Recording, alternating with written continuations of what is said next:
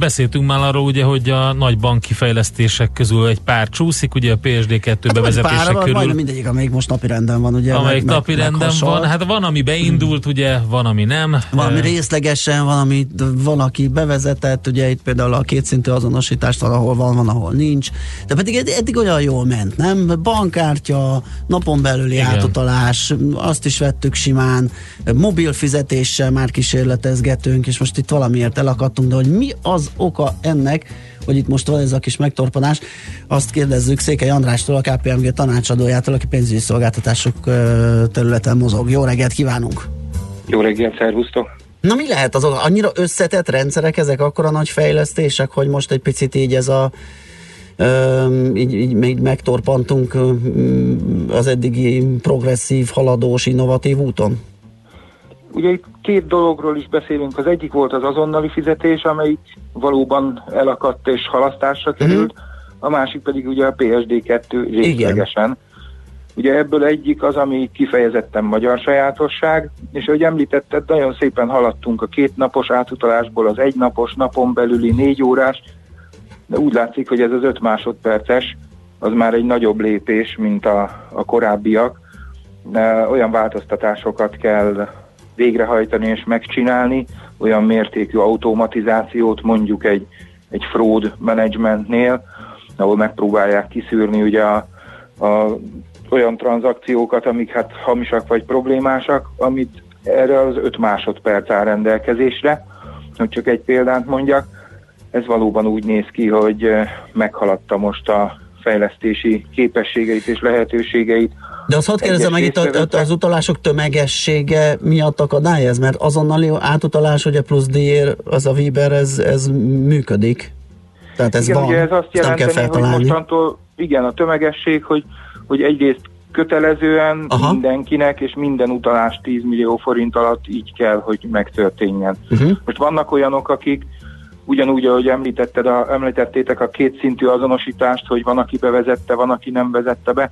Itt is úgy van, az a bank, ahol én bankolok, ott például a bankon belül most már megvalósult az azonnali átutalás, tehát bankon belül én, hogyha egy partnernek utalok, az valóban ott van pár másodperc alatt, csak hát ugye a kimenő rendszer egyenlőre még nem áll erre készen. A másik ugye a PSD2, ott pedig igaz ez a részlete, részleges bevezetés, tehát a PSD2-ből sok minden megvalósul, megvalósulhat, egyedül ezt az erős ügyfélazonosítást uh, halasztották el.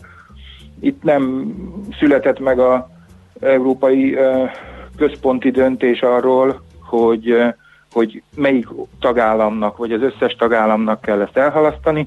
Ebből van is egy kis káosz.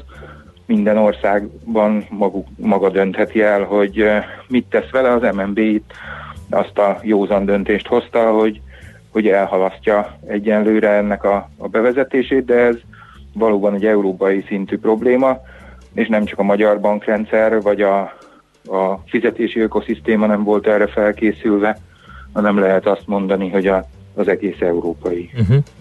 Hol, hol van a, a, a, az üvegnyak, hol van a probléma lényege? Ez egy IT feladat, egy folyamatszervezési, esetleg szervezetfejlesztési probléma, tehát hol kéne kicsit jobban megnyomni, hogy beinduljanak ezek a dolgok?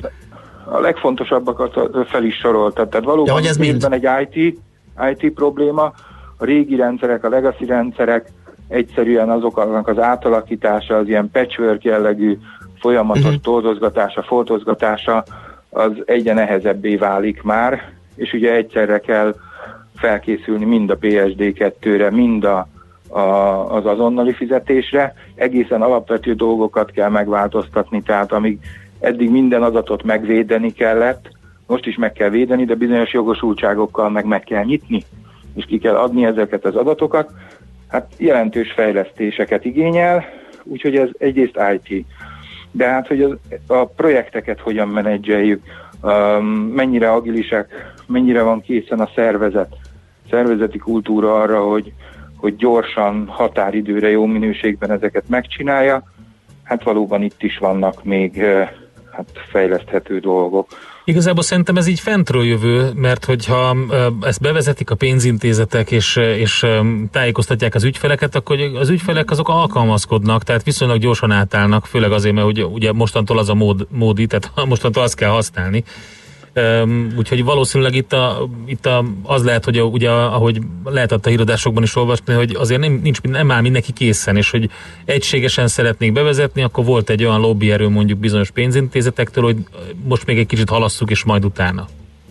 Igen, igen, ez pontosan így van. Ugye az, hogy ha bevezetik bizonyos dolgokat, ha bevezetnek, azt majd ki fogja használni, vagy ki nem, az attól függ, hogy részben ugye alapszolgáltatás lesz, mint az azonnali fizetés, vagy pedig választható szolgáltatás, hogy én mondjuk egy számlainformációs szolgáltatóhoz fordulok-e, vagy nem fordulok, de, de maguk a, a pénzintézetek, a bankok nem álltak készen erre, és valóban voltak, akik készen álltak, és ők megtették a fejlesztéseket, beleölték a pénzt, elkészültek, és hát akik meg nem készültek el, azok ö, ezt jelezték megfelelő módon az MNB felé, és mivel, hogy ez egy alapszolgáltatás, amit mindenkinek és minden ügyfélnek és minden banknak uh, kell tudni nyújtani, ezért úgy döntött az MNB, hogy hát akkor, ha van, aki uh-huh. nincsen kész, akkor halasszuk el.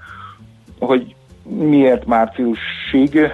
Ugye itt gondolom, hogy erősen játszott az is, hogy karácsony, új év, évzárás aha, közben aha. mondjuk egy ekkora változtatást nem akarnak megejteni úgyhogy eh, ezért lett. Itt, itt legalább van egy fix dátumunk, hogy tudjuk, hogy ez márciusig. Igen, dolog. hát reméljük, hogy akkor az nem módosul, vagy nem ilyen gumi ez a dátum. Egy hallgató írja, hogy épp Open API-ról tárgyal egy banka, most nem akarom megnevezni, szeptember 14-e óta nem veszik fel a telefont, e-mailekre nem válaszolnak, szóval a helyzet romlik. Tehát lehetnek itt ilyen érdekellentétek is, vagy esetleg valami egyéb dolog is lassíthatja ezeket a folyamatokat?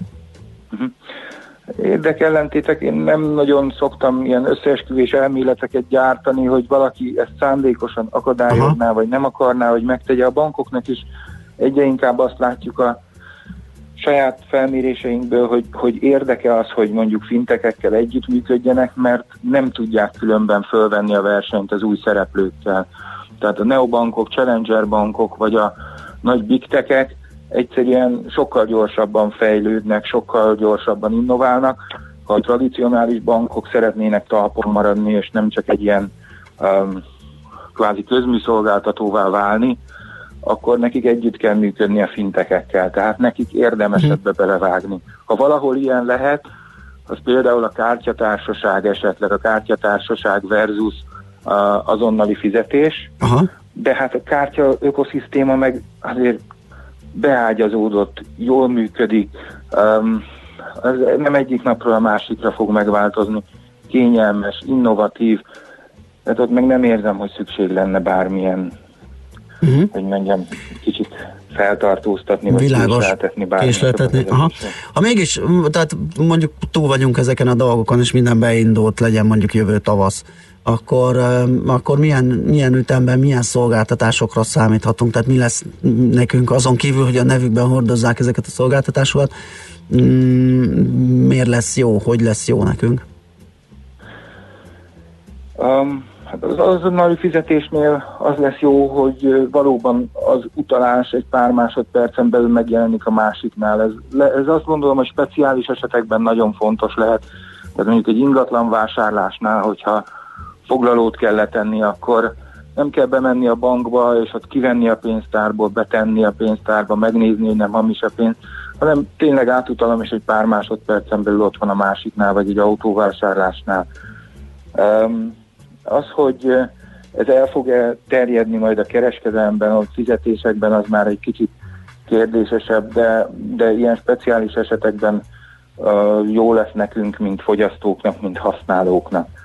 A PSD2 kapcsán, ugye ha Magyarországot nézzük, ott van már olyan számlainformációs szolgáltató, aki ezeken a apikon keresztül a bankoktól összegyűjti az információt, ha az ügyfél megadta hozzá természetesen a hozzájárulását, és akkor én megnézhetem a telefonomon, hogyha három banknál is van számlám, hogy melyiknél mennyi az egyenlegem, van egy kimutatás benne, hogy lássam a költéseimet, tehát egy sokkal kényelmesebb dolog.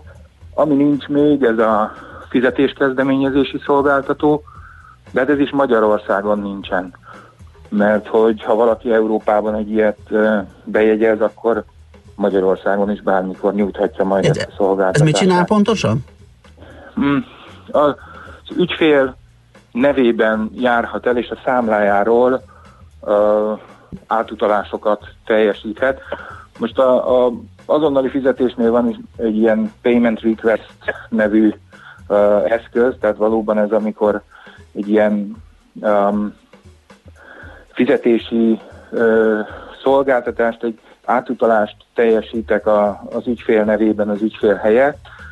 Uh, ez például mondjuk a sárga csekk elleni harcban azt gondoljuk, hogy egy, egy újabb eszköz lehet, bár hát um, ugye a készpénz a gazdaságban még mindig elég nagy, és ezt nem a technológia fogja megváltoztatni, de ez majd egyesíti a, a csoportos beszedésnek a, azt az előnyét, hogy kényelmes, és a készpénzes vagy sárga csekkes megoldásnak azt az előnyét, amikor a kedves ügyfél vagy fogyasztó maga dönti el, hogy most 8-án vagy 10-én van-e pénzem arra, hogy kifizessem.